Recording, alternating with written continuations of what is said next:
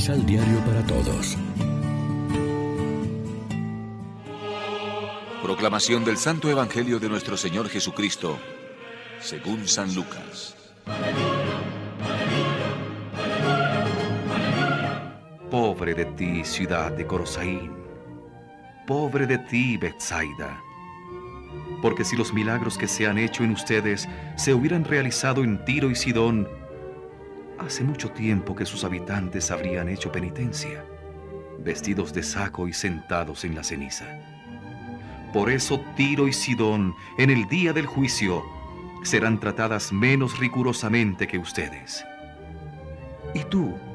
ciudad de Cafarnaún, ¿crees que te alzarás hasta el cielo? Serás precipitada hasta el lugar de los muertos. El que los escucha a ustedes, a mí me escucha. El que los rechaza, a mí me rechaza. Y el que a mí me rechaza, rechaza al que me envió. Lección Divina Amigos, ¿qué tal? Hoy es viernes primero de octubre, celebramos a Santa Teresa del Niño Jesús, Virgen y Doctora de la Iglesia, y como siempre nos alimentamos con el pan de la palabra que nos ofrece la liturgia. Jesús y los suyos tenían ya experiencia de fracaso en su trabajo evangelizador. Acababan de dejar Galilea, de donde conservaban algunos recuerdos amargos. En su paso por Samaria no los habían querido hospedar en Jerusalén los esperaban cosas aún peores. Jesús anuncia que al final habrá un juicio duro para los que no han sabido acoger al enviado de Dios. Tres ciudades de Galilea, testigos de los milagros y predicaciones de Jesús, recibirán un trato mucho más exigente que otras ciudades paganas. Hoy se nombra a Tiro y Sidón y ayer a Sodoma. Los de casa, es decir, el pueblo elegido, los israelitas, son precisamente los más reacios en interpretar los signos de los tiempos mesiánicos. Jesús asegura que el que escucha a sus enviados y a su iglesia lo escucha a Él, y quien los rechaza, lo rechaza a Él y al Dios que lo ha enviado. Ese va a ser el motivo del juicio. No valdrá por tanto la excusa que tantas veces oímos, yo creo en Cristo, pero en la iglesia no. Sería bueno que la iglesia fuera siempre santa, perfecta, y no débil, pecadora como es o como somos.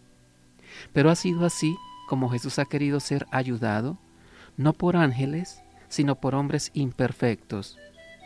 Jesús nos enseña a reaccionar con cierta serenidad ante el rechazo del mundo, que no pidamos que baje un rayo del cielo y destruya a los no creyentes, ni que mostremos excesivo celo en eliminar la cizaña del campo.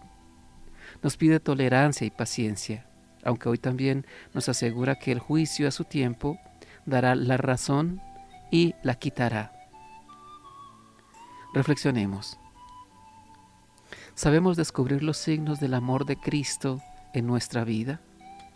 ¿De qué manera respondemos a ellos? ¿Con qué actitudes demostramos nuestro propósito de conversión? Oremos juntos. Danos, Señor, el espíritu joven del Evangelio, a fin de crecer más y más como personas y cristianos. Amén. María, Reina de los Apóstoles, ruega por nosotros.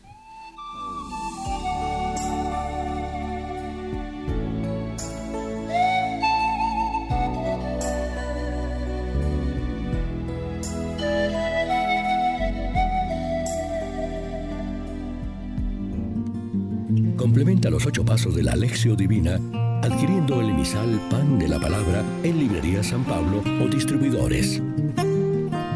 Más información www.sanpablo.co Pan de la Palabra.